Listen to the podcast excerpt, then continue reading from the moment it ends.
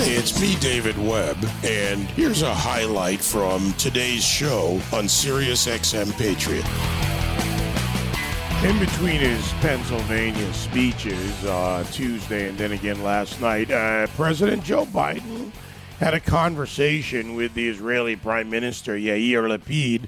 Uh, said he would never allow the United States would never allow Iran to acquire a nuclear weapon. Uh, of course, the quote deal, the original uh, JCPOA in 2015 uh, under attack from from various angles. Even some Democrats, uh, about 50 lawmakers, uh, calling for Biden to share the details of the potential agreement. Uh, I even struggle with the word agreement because just like the original JCPOA was never ratified by the U.S. Senate, which is required to have an actual treaty, uh, how would they get a new agreement through the process for ratification as a treaty.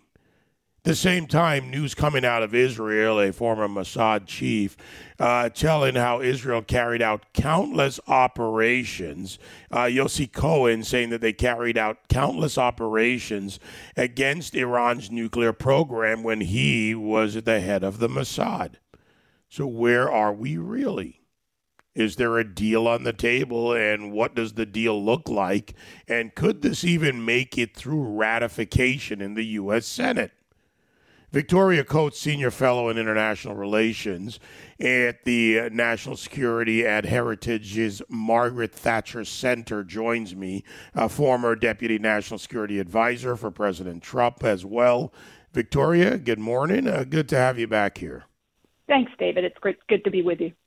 So let's walk through some of the things I just said in the intro. Uh, first, we have this letter 34 Democrats, 16 Republicans uh, on the deal with Iran asking for more details. Uh, that plus, how do you have a deal without Senate ratification? Well, you really put your finger on it. You, you can't have a deal without Senate ratification. And important to bear in mind, that's going to be a two thirds vote, so you need 67 votes you can't just have the vice president swooping in and breaking a tie uh, to have this thing become legally binding. And I also like the fact that you don't want to call it an agreement. It isn't. They call this a plan of action, whatever that is. Uh, but it, it, be it as it may, it's certainly not going to stop the mullahs from getting a nuclear bomb. Well, see, that's where the how question comes in. You know, how would, frankly, even if, the, let's say in the scenario this were to make it through a two thirds deal and be ratified as a treaty, how would you stop the number one state sponsor of terrorism that has lied to the various, you know, the IEA and others time and time again, that does not have a true inspection structure, that clearly they just spun up more centrifuges in the last few months, clearly is on a path that would lead to a nuclear arms race in the Middle East? How would you stop them even with it, even if it was a ratified treaty? Well, exactly. Uh, the Iranians have no good faith to offer, and we now know, thanks to Yossi Cohen, uh, who I was proud to serve with during the Trump administration, uh, we know now know because of the Israelis that the Iranians were preserving an archive of material that was related to their nuclear weapons program when they negotiated the 2015 deal with the then uh, Obama Biden administration. So they told uh, John Kerry and his cohorts at the time, oh, we gave up all nuclear weapons ambitions in 2002. We're totally innocent. We're just going to cure cancer with our civil nuke program. Then the Israelis went in, did a raid on Tehran, ex- uh, took out this archive, brought it to the White House. I was there the day that Prime Minister Netanyahu briefed President Trump on it in 2018. And that revealed that the Iranians had lied, that they were absolutely preserving all of their material for nuclear weapons so they could restart it whenever they wanted. So the original deal was fraudulent on the face of it. And this new one will be fraudulent as well and do, as you said, nothing to stop them from getting a bomb. You know, the, again, we'll stick with the how, but also to bring into this the lies and the falsehoods. Uh, in Tehran, eh, you know, they have insisted uh, that the IAEA, the International Atomic Energy Agency, for those of you out there, closed the probes into uranium traces that were found at three undeclared sites. So, again, more lies, more actions by Iran, not in the path that any piece of paper uh, that the Biden administration has in mind, whether a revised version of the JCPOA. None of this matters to Iran. It just. It, what's the point of going forward with this, you think, for the Biden administration? It's really bizarre. It's like an article of faith to them that outsourcing the United States' national security and the security of Israel to countries like China and Russia, who are participants in this farce, is somehow going to make us safer. And it's it's ridiculous. It's like the globalization of our national security. We can't do it that way. We have to look at this through the perspective of what is best for the American people, what keeps us safe. Uh, and the problem for the Biden administration is it takes a lot of hard work sanctions are hard. Getting people to agree with you and also impose their own sanctions is difficult. Supporting the Israelis robustly, as we should be doing, so that they can carry out these raids that do set back materially this, this nuclear program is hard. And it means that you have to actually stand with Israel, not just kind of snipe around the sidelines of the United Nations. So they just they just don't want to do the work. They want to hang out in Vienna and uh, you know gab with their Russian cohorts instead of actually keeping the American people safe. Then to any next steps. Let's talk about the other Middle East nations.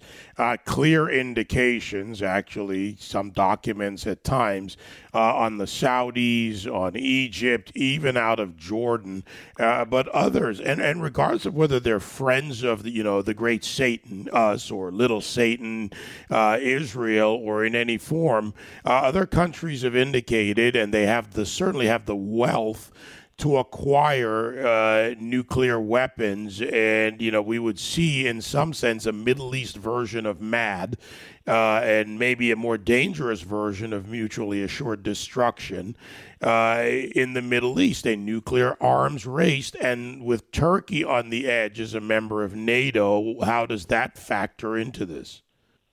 It's it's a powder keg, and and it goes back to your original point that this piece of paper is not going to stop the Iranians from getting a nuclear weapon. Everybody knows if you really, really want one, you can buy one. And so the Iranians don't necessarily need to manufacture a nuclear weapon domestically in order to become a nuclear power. They could purchase one.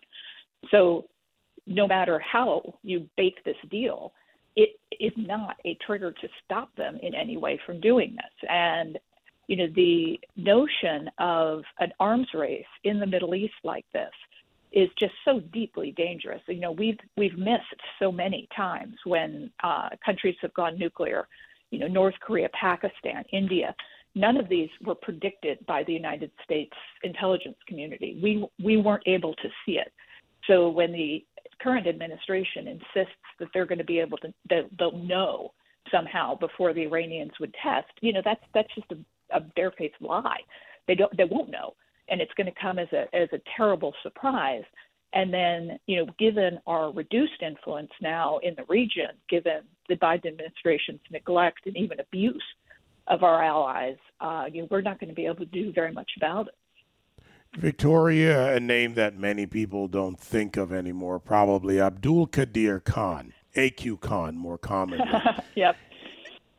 Is there a concern that there is a modern version, today's version, of an AQ Khan out there working with whether Iran or others. Again, you said you you know you can buy it today. You don't have to go out like AQ Khan did and give the the methods, the you know how to make it as he did with Pakistan, which led to that increased race in the in the 90s between Pakistan and India. I don't think we fully grasp the damage that Khan did in terms of disseminating nuclear information. And his DNA is in, as you say, all of these nuclear programs. And we, we don't, quite frankly, know how far and wide that was spread and who's storing what and who's saving what. Uh, so I just I think that that this this whole process around the Iran deal is smoke and mirrors. That is obscuring the very real dangers that we could face from nuclear weapons and all sorts of rogue hands around the world. Putting the agreement aside, Victoria, what well, I can maybe not putting it aside, but looking for a rational path when it comes to Iran. Look, there are lots of options that have to be both discussed and options on the table to stop Iran at some point. There's discussions of cyber, of direct attacks. There's the question of how you carry out the attack. All of that has been gamed out time and time again for decades now, but we're getting ever closer.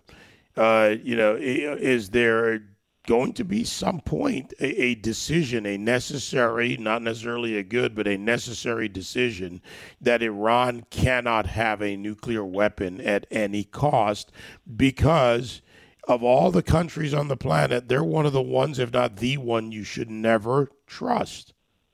No, you're absolutely right. And what's even more frightening. And I, I know I, I tend to be the bearer of bad news, and I apologize to your listeners. And hopefully, I have a more cheery subject at some point.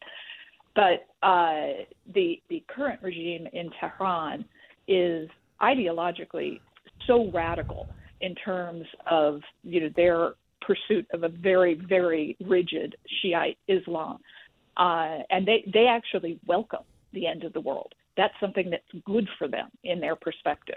So if they were to get a weapon of this strength, there is an unacceptably high uh, chance that they would actually use it. You know, rational regimes, uh, the United States, for example, you know, tries not to use nuclear weapons. We don't think it's a positive development, uh, and so they do not operate from that same sort of framework of logic. So absolutely, we should we should be preventing them. Now, maybe this is a little bit of good news they're not 100 feet high. They're not infallible. They have severe domestic problems. They're extremely unpopular domestically. So, if you know what we had done in the Trump administration, what I would recommend to President Biden is be robust in your support of the Iranian people.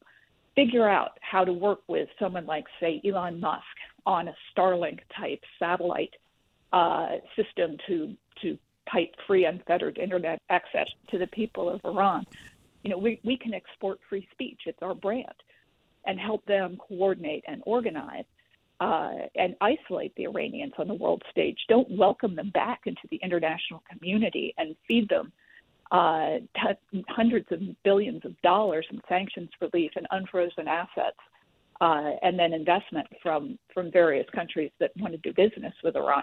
Stop all that. Uh, starve them of funds so that they can't afford uh, their terrorist actions and their, their nuclear program, and then figure out from a position of strength what kind of terms you want to impose on them. You know, I, I like to engage in the if I'm Iran, if I'm, you know, insert perspective of the, the, the, the topic of the discussion here.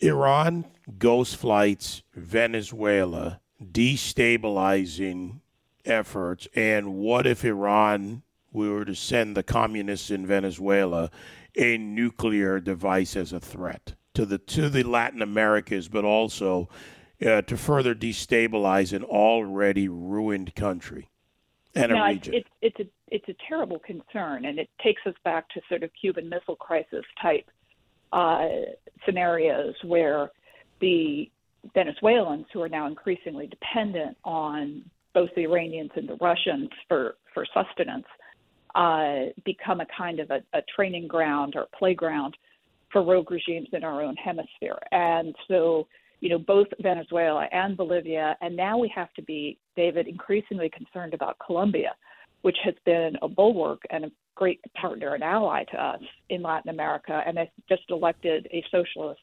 uh, president who has re- restarted Colombia's relations with Venezuela. Uh, is is going to sort of end cooperation on the drug war with the United States and has all sorts of terrible ramifications uh, for us. So, you know, West, the Western Hem just demands our attention. The administration is completely asleep at the wheel uh, as things are becoming increasingly chaotic down there. Yeah. Well, now I'm the bearer of bad news because I will not ignore the fact that, according to some of my sources, well placed in Colombia, even in Venezuela, and I believe you have heard of this as well, there are north of 15,000 potential Hezbollah fighters in the plains in Venezuela. Oh, absolutely, and Bolivia, and it's it's you know we obviously had the attacks uh, in the 90s uh, that were Hezbollah inspired on on Jewish targets in Latin America. You know, this has been going on for a while, and you know this is why we should be you know working very closely with partners and allies in the region who want to work with the United States.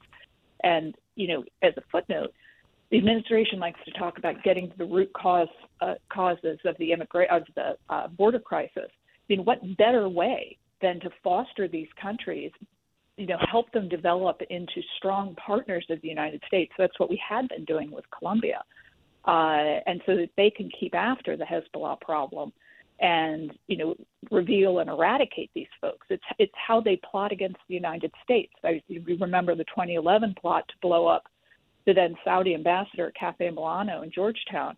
That came up through the South, through through uh, Texas, and you know was was uncovered by some really terrific FBI agents in Dallas. But that there, for the grace of God, you know, you could have had all sorts of people killed in that collateral attack, uh, and that was the Iranians through Hezbollah. We have to keep a close eye on them right here in America. Victoria Coates, uh, always a pleasure. Keep up the great work. Thanks, David. Take care. Victoria Coates, Senior Fellow in International Relations and National Security at Heritage's Margaret Thatcher Center. Uh, by the way, also a former uh, Deputy National Security Advisor for President Trump.